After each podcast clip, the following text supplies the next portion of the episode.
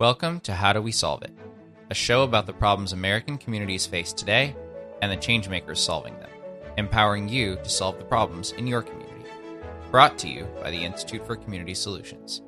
I'm your host, Dan Johnson. Hello and welcome to another episode of the How Do We Solve It podcast. I'm your host, Dan Johnson, and uh, today I have an incredible guest for you. Uh, the indomitable uh, Tim Clark will be joining us in a moment uh, to talk about affordable housing.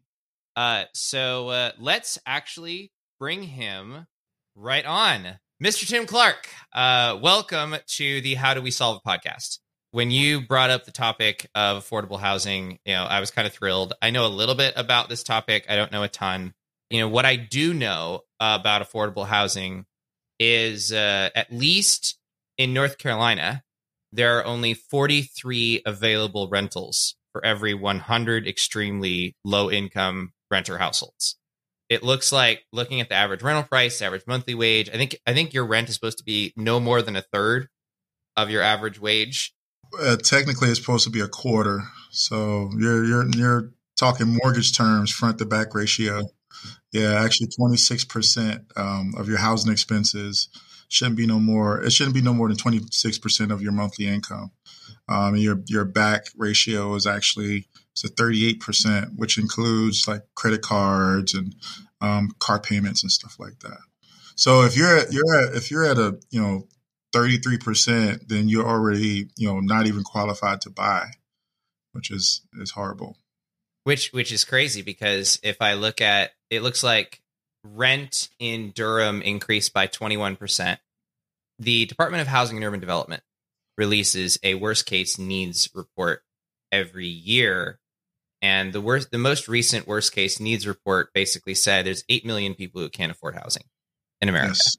So tell me a little bit about how did you get interested in uh, affordable housing? Well, I, I, grew up in an impoverished area in Brooklyn, New York, and um, my mom, you know, moved us to North Carolina. So I lived in Durham, which was a slightly less impoverished area, but uh, still some of the same inner city issues. Um, and you know, I uh, went through high school, went to college, graduated, and you know, came back, and I kind of wanted to make a difference. I've seen a lot of people who look like me that has a lot of potential, but because of their environment um, their options were severely cut short. Um, so, yeah, I, I, got into real estate. Actually, it's funny you mentioned that because uh, part of the reason my last appointment before this podcast was um, uh, actually a, a, mixed couple that um, they met me. They bought their first house, and they both were from similar backgrounds as me, and um, both ex-military disability stuff that comes with that, mental and physical. Um, and you know, they just thought, hey, you know, we're gonna fulfill that um, American dream and buy our first house. And you know, uh, I remember at the closing day, I was like, "You're not done." And he was like, "What do you mean? Like, you know, we're gonna stay here forever?" And I was like, "No, that's not the best idea." Long story short.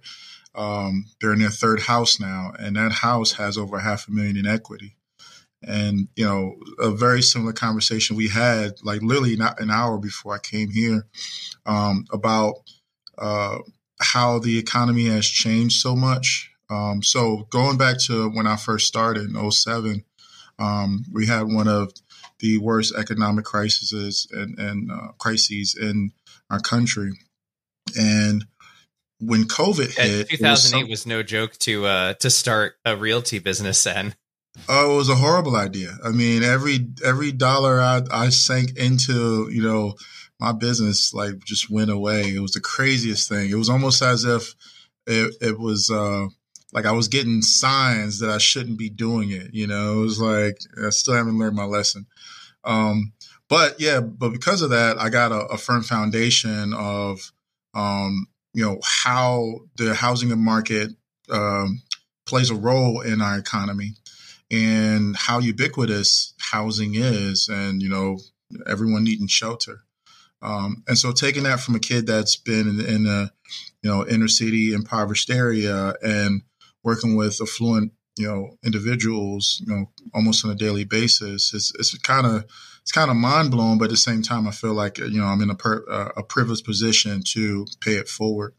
Um, so in this market, you know, since the when the uh, pandemic hit, um, the the real estate market was already going well. Um, inventory has been steadily uh, declining since the recession. Um, less and less people wanted to sell. Um, more people were thinking, "Oh, if I jump into the market, then I won't have a place to live." So it was just a, reciprocal issue, and there was other things that was added to it. But ultimately, what happened was when um, the well during the pandemic and a little bit after the pandemic, the the market just kind of just went parabolic, and um, property values went through the roof. And you know, uh, even though there was no inventory, um, builders have been building like crazy. Um, in some of the areas that that I lived in in Durham and um, and part of Raleigh, where um, there was low or there were low income housing, um, you'll see, you know, multi-million dollar houses in that same neighborhood, like on that same street. Um, and one would ask, you know, two questions: How is that possible? Like, who would pay that much for a house on the street? And two, where does all, all those other people go? You know, I mean, if you take the low income areas and then you kick them out, you know, um, you gentrify them, where do they go? And, and in this market, um, they go to the more rural areas. And mm. um, so the the rural areas of the triangle has been pretty much the uh, the haven for people who aren't affluent. So not only just lower income housing or lower income families, but also you know first time home buyers. You know people who are buying in the two, three, even four hundred thousand dollar range for the first time have to go into the low uh, the, to, in the rural areas. So, talk a little bit about uh, what what what happened since COVID to the affordable housing issue. Uh, like pre-COVID, the affordable housing was an issue. It's primarily an issue in you know growing cities like Raleigh, which you're mm-hmm. from, Raleigh, North Carolina, and or Durham. Do you live in Raleigh or you live in Durham? I live in Raleigh. Okay, uh, so so you the Raleigh Durham area at the very least, uh, and uh, the other cities in like San Francisco, Los Angeles, uh, places like that, they were already bad prior to uh, COVID. Yeah. What did COVID do to the affordability of housing, not just for the average person who now wanted more rooms because I need an office for you know yeah. both people to work from home, but to the people who couldn't afford housing in the first place?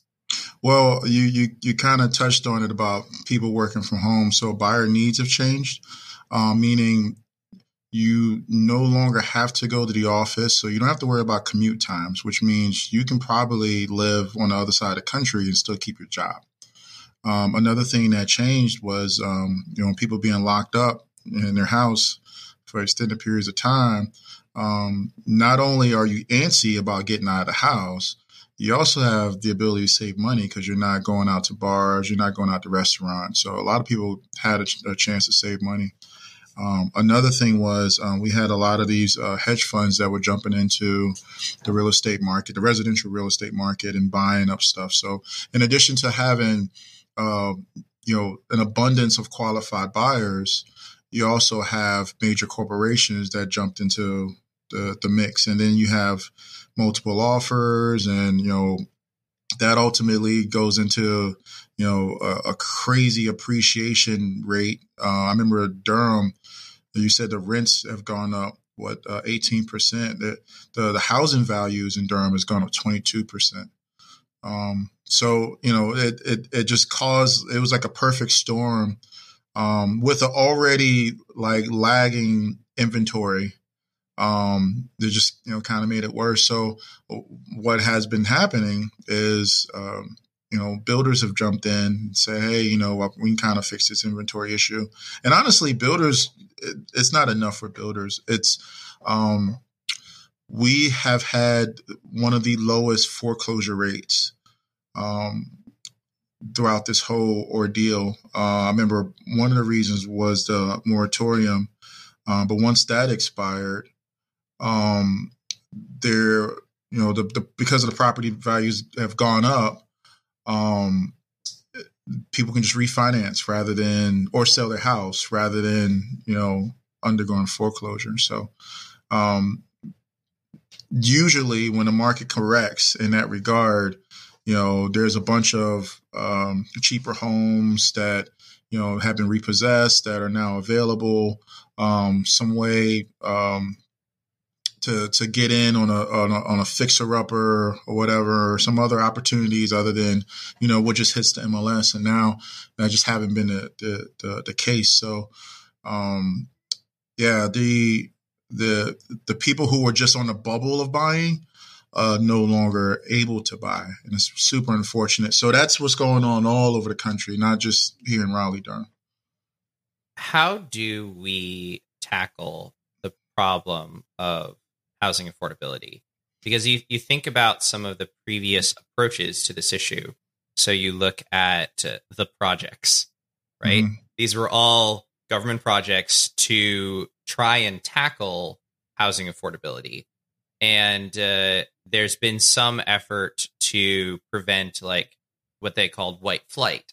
Uh, so yeah. gentrification, particularly back in the 60s and back in the 70s, there was some effort to keep people from leaving the city, uh, essentially, or or keep people who are in their homes in the city. Doesn't seem like any of that has really worked. And so you yeah. look at Raleigh, or or Raleigh is actually probably an interesting case study because Raleigh is a fast growing city and really hasn't had this kind of growth uh, right. as I know as I understand it in the past you know most of its history. So uh, what what do we do about this affordable housing problem if we're in a city that's dealing with a lot of growth? Well, I can I can tell you that um, one of the issues that we have is that um, we don't have the infrastructure for you know a population boom. Um, you know, so to to to rezone certain inner city areas so you can add more units would be pretty much the the easiest thing to do because the government would approve it. Um, you can have builders come in. Let's say hypothetically that was the case, um, then you would have overpopulation of, of you know lower income families. Um, now, that is not the case because property values have gone up. So, like I was saying before, um, you know, a lot of those homes um, in those inner city areas and the lower income areas um, are pretty much worth more with the house torn down. Um, and a builder will build something three or four times the value. Um, so that has been an issue, and that's been a hot uh, button item for literally every legislator um, or any politician, period, locally, um, to you know try to get more votes or whatever. Um, so, so why but, don't we just build up? Like, there seems to be plenty so, of space directly upwards. So why don't we just build up? Well, that that's one solution. Um, and then, I mean, it's it's not like it's all owned by the government, right? So this is has to be fueled somewhat by capitalism. And I know that there has been a lot of tax uh, tax breaks and stuff like that to entice investors to try to build up and build out. Um, but that just haven't happened. And again, we don't have the infrastructure for um, that much, you know, growth. Um, so we're kind of managing it. Um, I know in some of the uh, smaller towns, you know, water is the biggest issue. So even though you know you have areas like you know Zebulon or um, Creedmoor, you know, a lot of those uh, rural areas that builders are building in, they're building heavy, and people moving out there because it's affordable. Um, you know, they don't have the utilities to to keep up. So, you know, let's say downtown uh, Raleigh, for example, if they were just to build up and, um, you know, it, it, first off, you would have to have a lot of um, you would have to have a lot of interested sellers who are willing to give up their properties um, to to let the project happen, or if there's some sort of eminent domain um, to take it back and you know create uh, uh, opportunities there. Um, you still have the issue of how much is it going to cost, and you know, frankly, just not feasible. Um, I have a couple of um, affordable housing ideas that that could work. Um, in fact, we were working on one um, last summer uh, that we may pick up again because we've gotten approvals um, from um, our uh, the county here, Wake County and Durham. Um, but yeah, uh, so because tell, tell us, building tell materials. Us, tell so us what? a little bit about that. Like so, what, yeah, because what, what because like? building materials are uh, really expensive still, relatively. Um, you know, one of the things we could do is, you know, build with containers, with shipping containers. Um, I've done a lot of research on, uh, you know, the types of containers that could be used. Uh, there are actually some that are uh, prefabbed, you know, that has the kitchen and all that kind of stuff. And you can put them together like Legos and put insulation, and boom, you have a house. Um, that is a fraction of the, the the the time and the cost that it would take to build uh, one of those, you know, ADUs or you know the smaller seven or eight hundred square foot houses that um, our, our, city need. You can also do multi-unit houses with the containers. Another idea I had was um, there. There's a couple companies going around um, with 3D printers that uh, literally uh, prints out concrete. Um, it lays concrete uh, like toothpaste, like it goes around. Um, the problem with that is no one has uh, yet to uh, achieve a, a, certificate of occupancy with with a built house.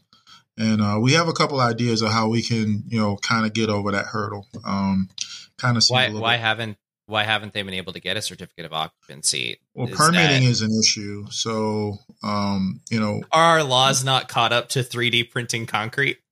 No, we're not, and no, and and neither are the builders. A lot of the builders I talked to about this, they were like, ah, just, you know, real estate is so the the the process, pretty much everything in real estate is so antiquated.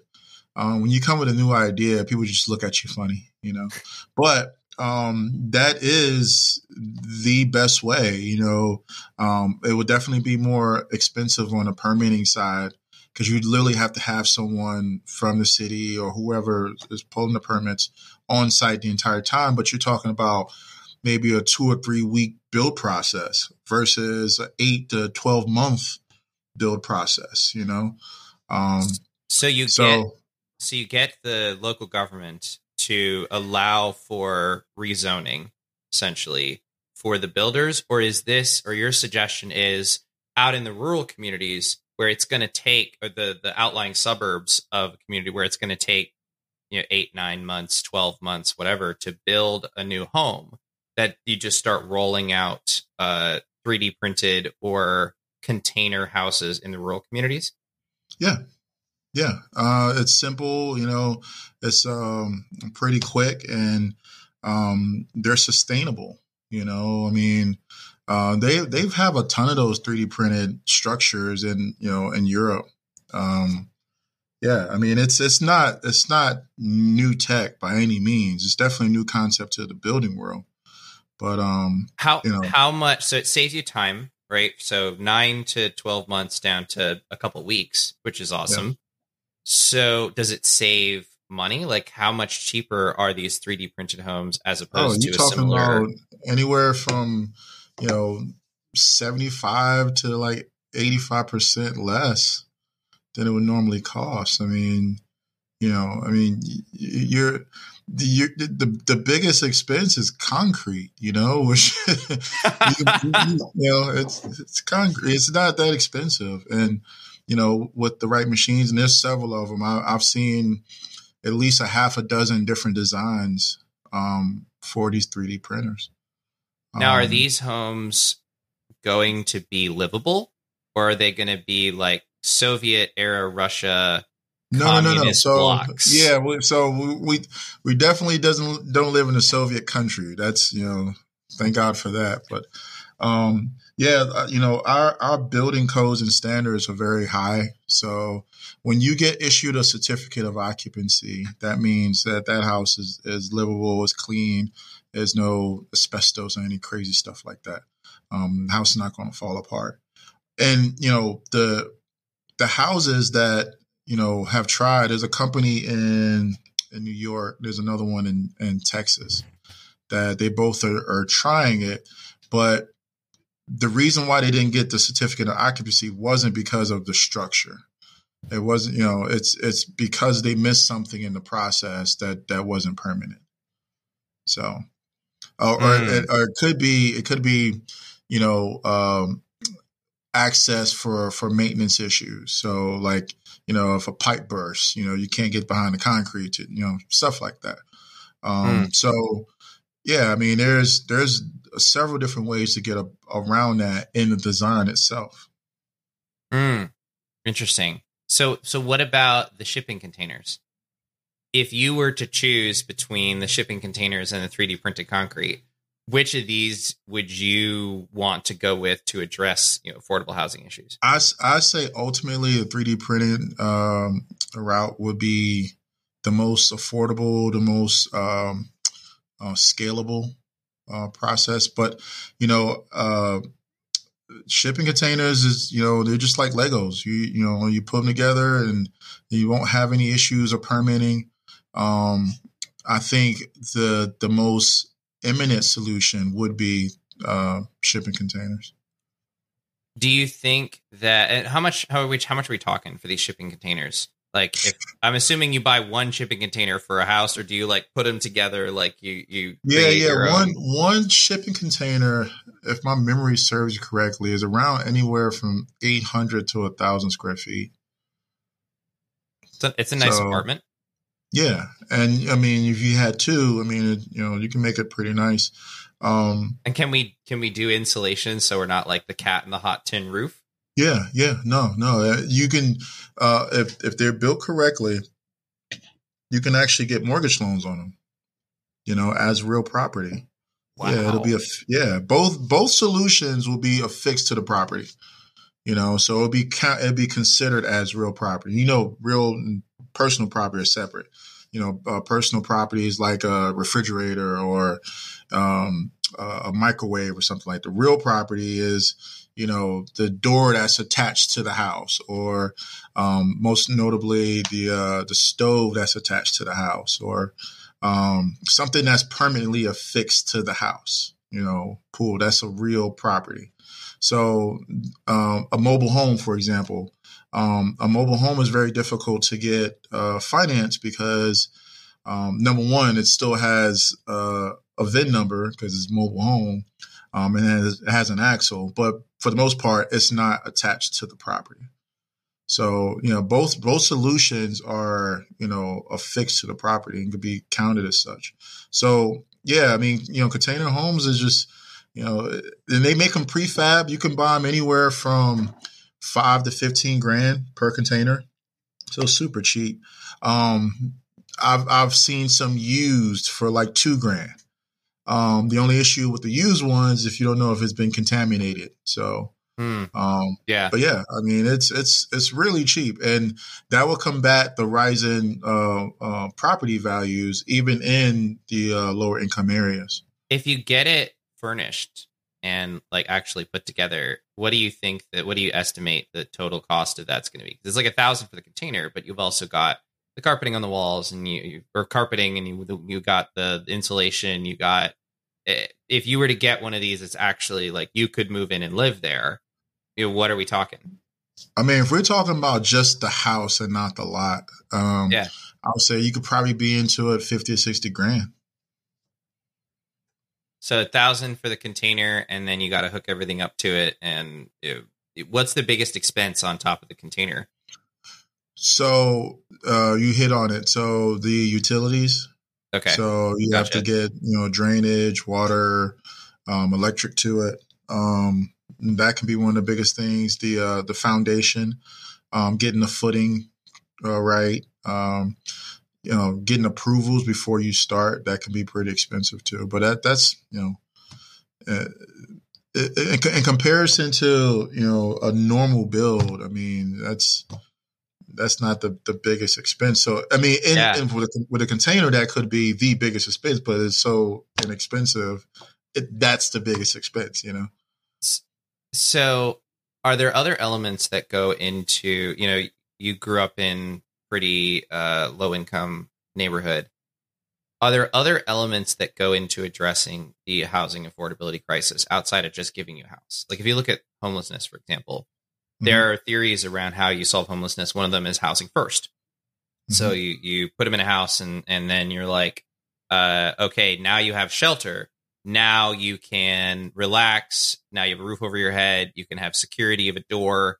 Now you can think about like where am I going to go work and things like that. There's also advocates on the other side of housing first who are like, no, actually, a lot of homeless people are on drugs, for example. Now, I won't necessarily yeah. say that's the same case.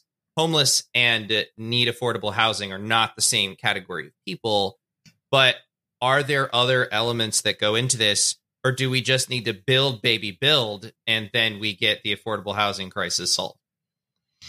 Yeah, I don't think it's that simple. Um, yeah, and you did hit the nail on the head. Affordable housing and homelessness are two totally different things. Affordable housing is, you know, uh, families who have that high debt to income ratio, you know, where there's they're putting their whole check into rent, you know, um, both mom and dad are working, or if it's single mom, whatever. Um, but they're they're trying, and you know their efforts are are not um, being rewarded. Um, homelessness is something totally different. Um, you know, there's there. I mean, of course, there's you know some homeless people who just fell on bad luck and they're trying to you know figure something out, and you have you know a lot of them where you know there's something that they've done, a choice that they made to get them in that that that that circumstance, and you know getting a better environment for them may not always, you know, and I'm speaking this from a business aspect. Um, and, and, I, and, I, started in property management um, when I started real estate. Um, so you know, I've, I've, dealt with this quite a bit.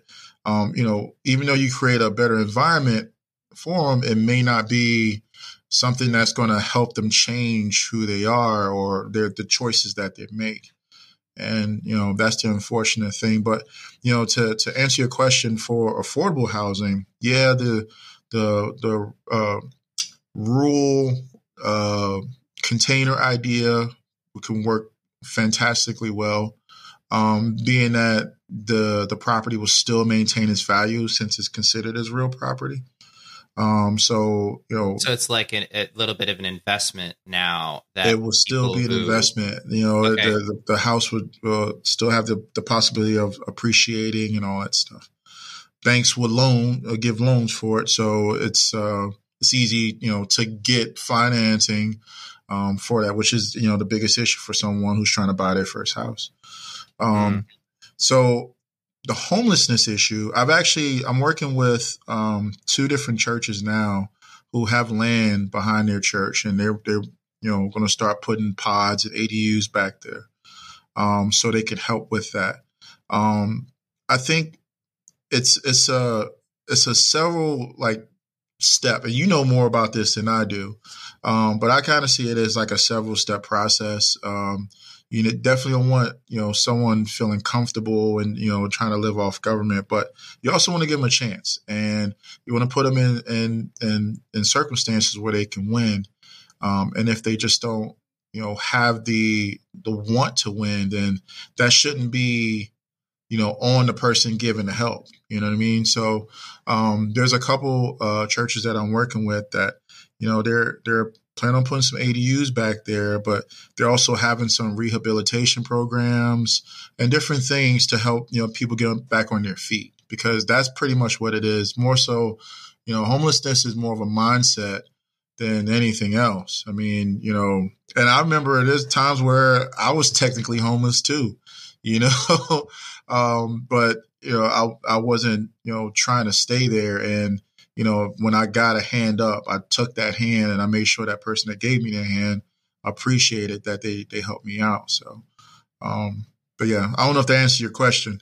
No, it it, it kind of does. So basically, the, the idea is housing affordability is just that. It's dollars and cents. It's dollars yeah. and cents and places to live. And so if, if we want, you know, the college student to be able to, I mean, I'm a millennial. uh, we've accepted that as a generation, we'll never be able to afford a house. It'll never happen. Uh, the, yeah. the the the idea that we you know we pay rent far more than mortgage, but that doesn't count in our credit score. So the, the right. idea that we'll be able to afford a house is ridiculous. But you know, there's there's a lot of people who are being pushed out of communities because they don't have affordable housing. And if they have something like this, then the housing could actually be affordable for them to live in. And best of all, it's an investment too, because yeah. you know, one of the biggest problems with the projects is nobody actually owned any of that. That was not, it was housing technically, but it wasn't your house. It wasn't your home. It wasn't something you own and can build. And uh, you know, we don't have time to in this episode to get into all of the areas. That's a whole other can of worms. But I, I was going to mention that there are, you know, um, I don't know if you ever heard of like any lottery options. Um, no. Yeah, yeah. So, um, low income, let's say single mom uh, applies and she qualifies. She gets to live um, in a neighborhood where you know, I mean, she definitely can't afford to be there, but she gets, you know, um, grants or what have you to help her stay there. And as long as, you know, she keeps a job or whatever, um, that kind of helps. And, you know, to be honest with you, that honest, that could be like a, a solution period. I mean, because if you, if you take a, like, like with me my mom, for example, you know, she got me out of that environment. Um, of you know gang violence, drugs, and all that stuff. Um, and I got to see a different side of life. It changed my life. Um, if if that was available, or if that was more widely available, I mean, because there's there's areas all over the place where you know if uh, a person had you know just an opportunity to live at a, a place for a year or two, you know, their lives would change. You know. Um, so I, have heard of a couple areas that that have done uh, those lottery programs. That's a good point, and that's definitely something I want to listen look into. And if you can send us some links to, I'd love, love our listeners would love to see the 3D printed concrete for sure. Okay. Also the the shipping containers. But if you've got any links cool to the to the lotteries as well, I think our listeners would be fascinated by those. And uh, you know, a, a solution to housing affordability could just be build baby build and uh, put some of these you know a little bit lower income houses in place give people a chance to get up on their feet and like you said being able to be transported out of the environment that they're in right now and into a neighborhood with good schools which gives their kids a chance to actually maybe uh, go to college or get a high paying trade job or something like that it's the people yeah. you hang out with that often determine your life's trajectory. And sometimes getting you out of the people you're currently hanging out with and hang out with a different group of people uh, yep. often helps. And right. so that's really fascinating. Love these ideas. Um, where can people go to find out more uh, about you and uh, uh I suppose buying a house in Raleigh? Well, um, you can go to timmclark.com. That's actually my entire name with .com after it. Um, I have a couple uh, articles about affordable housing, um, about buying your first house, uh, about the pitfalls you can make from buying a house, um, the different types of loans that are available, um, the history of interest rates, a bunch of cool stuff that can, you know, help you kind of get your mindset together in buying uh, even some tips and tricks on, um, about the business. I'm also on Instagram and TikTok, all same thing, Tim M. Clark, and Twitter. All right, awesome. Well, and of course, now is where I thank our awesome uh, donors who make this show possible. If you like the content on this show, and if you like the push for community solutions and changing the debate to include community solutions in America, uh, go to instituteforcommunitysolutions.org slash circle, join the solution circle, be a contributing member of the solution circle, help us find more experts like Tim M. Clark, more uh, nonprofits like the Plymouth Improvement Committee, help us find these solutions to the problems that we face in our communities today and help us help you solve them. Tim, thank you so much for joining. How do we solve it? It's been a pleasure to have you on. Uh, Thank you. everyone listening, see you guys next week. Have a good one, guys.